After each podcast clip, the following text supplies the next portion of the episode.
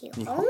コンテッペイ。日本語コンテッペイ。子供と一緒に行ってます。日本語コンテッペイの時間です。ね皆さん元気ですか？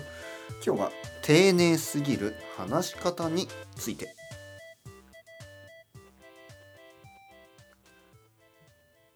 はいはいはい。日本語コンテッペイリスナーの皆様、えーいつも聞いていただきありがとうございます。えーいつものようにあの話すべきなのですが、え今日はちょっとあのいつもよりも丁寧に話したいと思っております。まあなぜかというと、まあ、こういう話し方もあのある存在するということを、まあ、皆様に示したいから、えー表現、えー表現じゃないもうできないね僕にはできませんはいやめますねそろそろ。あのー丁寧すぎる話し方について今日は話したいと思いますね。やっぱり話し方を変えるって難しいですね。想像以上に難しい。僕はできない。僕は僕の話し方しかできない。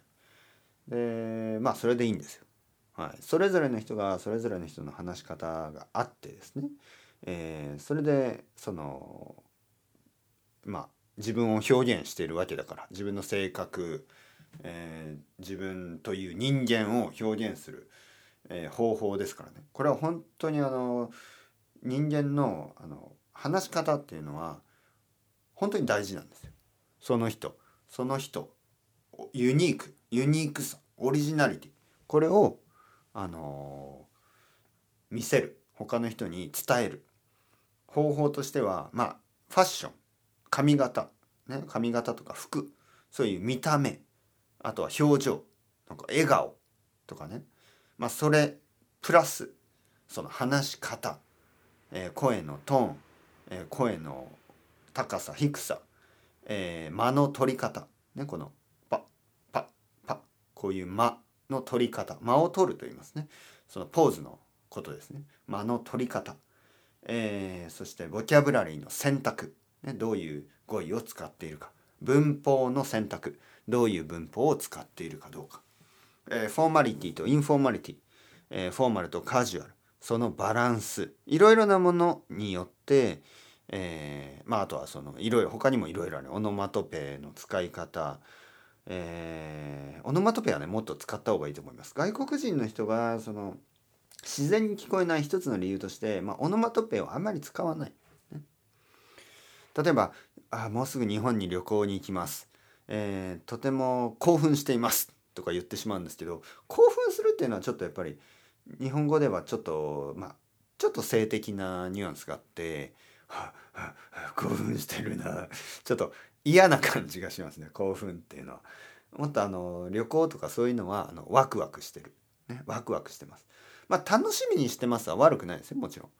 えーもうすぐ日本旅行だから楽しみにしてます。ただなんかちょっとこうなんかこう自然さがない。ね、もっと自然な日本人だったら普通はワクワクしますねねワクワクしてますっていうのがあのそういうそう楽しみにしてて今少しこうまあいわゆる英語のエクサイティッドみたいな感じに一番近いのがそのワクワクしてるってこう楽しい感じね。やっぱりそのいろいろ楽しいニュアンス悲しいニュアンス、えーいろいろなあの表現ですねこれオノマトペ本当に大事です。そしてカタカナですねカタカナの言葉、えーそういうのをもっとうまく使うともっとあの日本語のレベルがさらに上がる。ね。なんかこれはちょっと変なんですけど実はその日本語のレベルをもっともっと高くするまあ本当にあの自然にする、ね、っていうのはその難しい文法を使うとか難しいボキャブラリー使うとかとは違う方向性なんですね。でここについてね今話したい今日は話したいと思ってますね思っていました。はい。その日本語学習をして日本語をもっともっと上達させたいとみんなが思ってますね。えー学習者たちはみんな日本語が上手くなりたいでしょ。でそうすると、まあ、JLPT みたいなその風に考えるとまあ例えば N3 よりも N2 の方が上 N2 より N1 の方が上と思ってるでしょ。で確かに JLPT としては上なんですけど、えーじゃあ N1 のボキャブラリーや文法を使えば日本語が、N3 の文法やボキャブラリーよりも自然に聞こえるかというとそんなことは全然関係ないんです。むしろ N1 のボキャブラリーや文法を使うと日本語と普通のね普通の、まあ、例えばポッドキャストや YouTube で話す場合不自然なんですよ。はい。なんかですねいわゆる日本語がペラペラな外国人の人の YouTube とか、まあ、特に YouTube です。YouTube とかを見てるとやっぱりねフォーマルすぎるんですよ丁寧すぎるんです話し方が。なんかビジネスのスピーチというかなんかビジネスミーティングみたいな面接ですね。仕事の面接みたいな感じになっててちょっとあの自然じゃない。で僕から見るとなんか YouTube っていうその結構なんていうかな。まあセミフォーマルというか、まあ、カジュアル。どちらかというとカジュアルな場所で話すにはフォーマルすぎるんじゃないの？まあそれがその、まあ、キャラクターというかねそういうあのコメディみたいな感じでやってる場合はもちろんそのコメディのキャラクターだからいいんですけど普通に話してるんだったらもう少し もう少しリラックスした話し方の方がいいんじゃないのかなと思います。でその話し方のテクニックですけどやっぱりあのいわゆる「が」とかを使いすぎない。ねえー、僕が日本に来てもう4年が経つんですがこの「が」ねそのですけどの方ががよりももう少し砕けますね。でがを使ってもいいけどやっぱりがのトーンね今の僕の話し方だったら大丈夫です。例えば、えー、僕は日本に戻ってきてもう4年が経つんですがこのこういうなんかちょっとなんていうちょっとコメディっぽい話し方だったらいいですね。がでも、えー、私が日本に戻ってきて4年が経つんですがそろそろなんかそのがこういうあのなんていうかなチャーミングじゃない話し方をすると急に硬くなりすぎてテンションが上がっちゃう。なんかこの英語の意味のテンションね。これ緊張感が出る。で緊張感出るとちょっと聞いていてうんあまりこう心地よくないですよ日本語としてはね。日本語としてはもう少し日本語としてのフレンドリーさがあった方がいい。で日本語としてのフレンドリーさっていうのはえー、タメ口じゃないんですタメ口っていうのはもむしろ失礼になりすぎる。ね、俺が日本に帰ってきてもう4年経つんだけどでそういう話し方はダメですもちろん。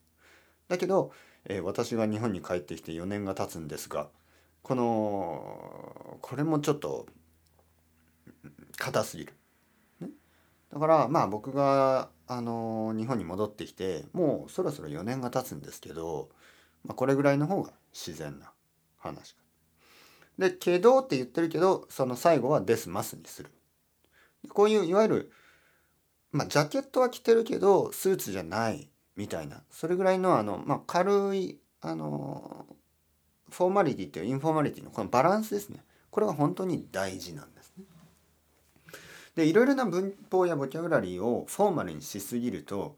まあ、聞いている人にとって、やっぱりちょっと自然には聞こえない。で日本人のスピーチを聞いてるとほとんどの人はそのバランスがやっぱりうまいです。まあ仕方ないですね。それはネイティブだから。英語もそうだと思いますよ。英語もそうだと思います。例えば英語でアメリカ人の人とかイギリス人の人が英語で話している時はその formality と informality のバランスがとてもうまいんだと思います。でも僕たち外国人ね、この場合英語を話す外国人としての日本人ね、えー、僕たち外国人が英語を話す時にその formality と informality のバランスが多分ダメなんでしょう。なんか妙にフォーマルすぎたり妙にインフォーマルすぎたりするから、えー、聞いてる人はちょっと不自然に感じてしまうんですよね。ねなんか「How are you?」とか言ってたと思ったら今度はなんかあの F ワードを使ったりとか、まあ、そういうちょっと変な感じになってるんでしょ？はい、だからやっぱりいわゆるネイティブスピーカーのバランスその自然さっていうのはフォーマルになりすぎないしインフォーマルになりすぎないしえー、それそのふさわしいスピーチ、えー、が分かってる理解できてるっていうことなんですね。でインフォ、えー、YouTube YouTube とかで、まあ、話す時にほとんどの上級者ペラペラな人たちがフォーマルすぎるんです。はい、フォーマルすぎる。日本語としてはちょっと自然じゃない。はい。確かに彼ら彼女らの日本語はとても上手ですとても上手だけどフォーマルすぎてなんかこうビジネスのミーティングもしくはあの面接、ね、そのインタビュービジネスのインタビューみたいになって。だからそこはちょっと残念です。それはすごく残念なところでもう少しですよ。もう少し、えー、自然な話し方になった方がいい。でそこにはさっき言った「が」の使い方やあとはあの例えば、えー、僕が日本に戻ってきてもう4年が経つんですけれどもみたいなそのけけれどもですあのそのけれどもみたいな話し方がちょっとうん何々なんですけれどもこれ多いですよね。これがちょっとこのいわゆるララリルレロのねこのラ抜き言葉ってやつですね。けどもとけれどもでけれどもの方が正しい日本語なんですけれども けれどもなんかちょっとそれを使いすぎるとまあこの人は、えー、自然な日本語よりも教科書的に正しい日本語の方をあがいいと思ってるんだなと思ってまああのほとんどの日本人とはやっぱり違うベクトル違う方向性を感じてしまう。まあもちろん外国人としては別にその日本人と同じようにねネイティブと同じように話さないっていう考え方もありますよ。だけれども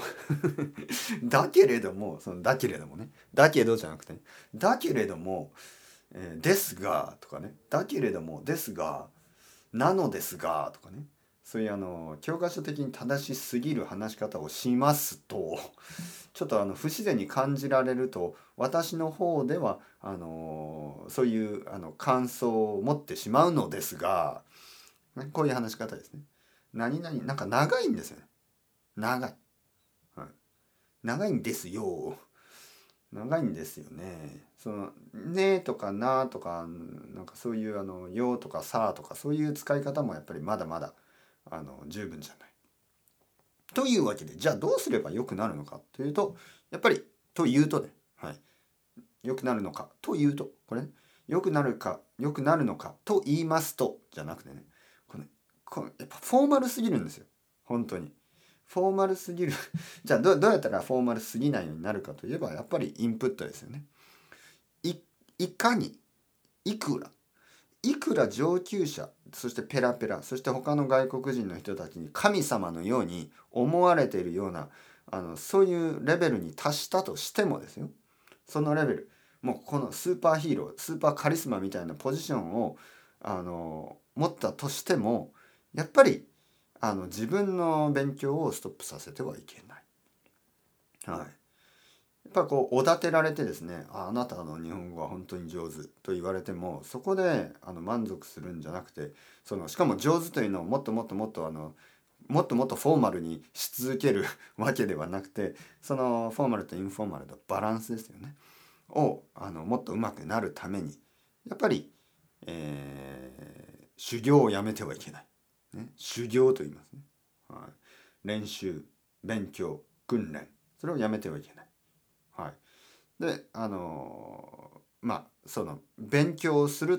と言っても勉強その JLPTN1 みたいなのをパーフェクトに使うとかフォーマルフォーマルフォーマルフォーマルもっと上級上級上級上級の言葉上級の言葉そうやってどんどん上に上がっていくだけではなくやっぱり少しあのー、違う考え方ですね。これは本当に違う考え方。ドレスアップし続けるんじゃなくて少しドレスダウンの考え方ですよね。ドレスダウンできてるか。かといってドレスダウンしすぎて服を脱いでしまったりねヌーディストになるようなその言葉のヌーディスト日本語ヌーディストいわゆるタメ口野郎になるんじゃなくてねタメ口はムカつきますからやめてください。ねそのヌーディストまあヌーディストはヌーディストの場所友達と一緒に温泉に入るのはいいんですけどあの初めて会った人と一緒に話す時にやっぱりあの服は着た方がいい。ただ服を着すぎるフォーマリティや服を着すぎないタメ口はちょっとどうかなと思うんで。いわゆるセミフォーマルな状態ですよね、えー、フォーマルだけどまあ十分カジュアル、えー、それぐらいの日本語を心がけて丁寧だけど、まあ、丁寧すぎない。丁寧だけど敬語じゃない、ね。えー、僕がいつも言ってるようにちゃんと「です」「ます」を使い分けてえー、デスマスをちゃんと使うんですね。ですますはちゃんと使うけど、えけれどもなのですがななのですけれどもみたいなそういうちょっとそういう話し方じゃなくてまあもう少し、えー、なんですけどぐらいの感じで、えー、接続しながら。え、他のいろいろな単語がそうですね。いろいろな言葉あのフォーマルなものを使いすぎないようにね、えー、まあある程度ドレスダウンして話す。そういう話し方そういう書き方そういう、えー、日本語のアウトプットの仕方ですね。はい、インプットは十分分かってるレベルの人たちだと思うのでまあ少しアウトプットのそのバランスですね。それをもう少しあの考えながら緩めるとこは緩めるということですね。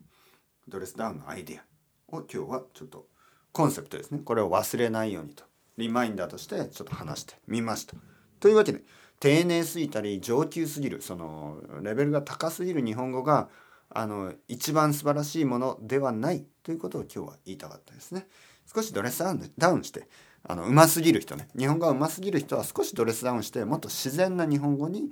えー、到達日本語は話せるようにしましょう。ということで今日の話でした。それでは皆さんまだ頑張ってください。チャオチャオアスタレゴ。またねまたね。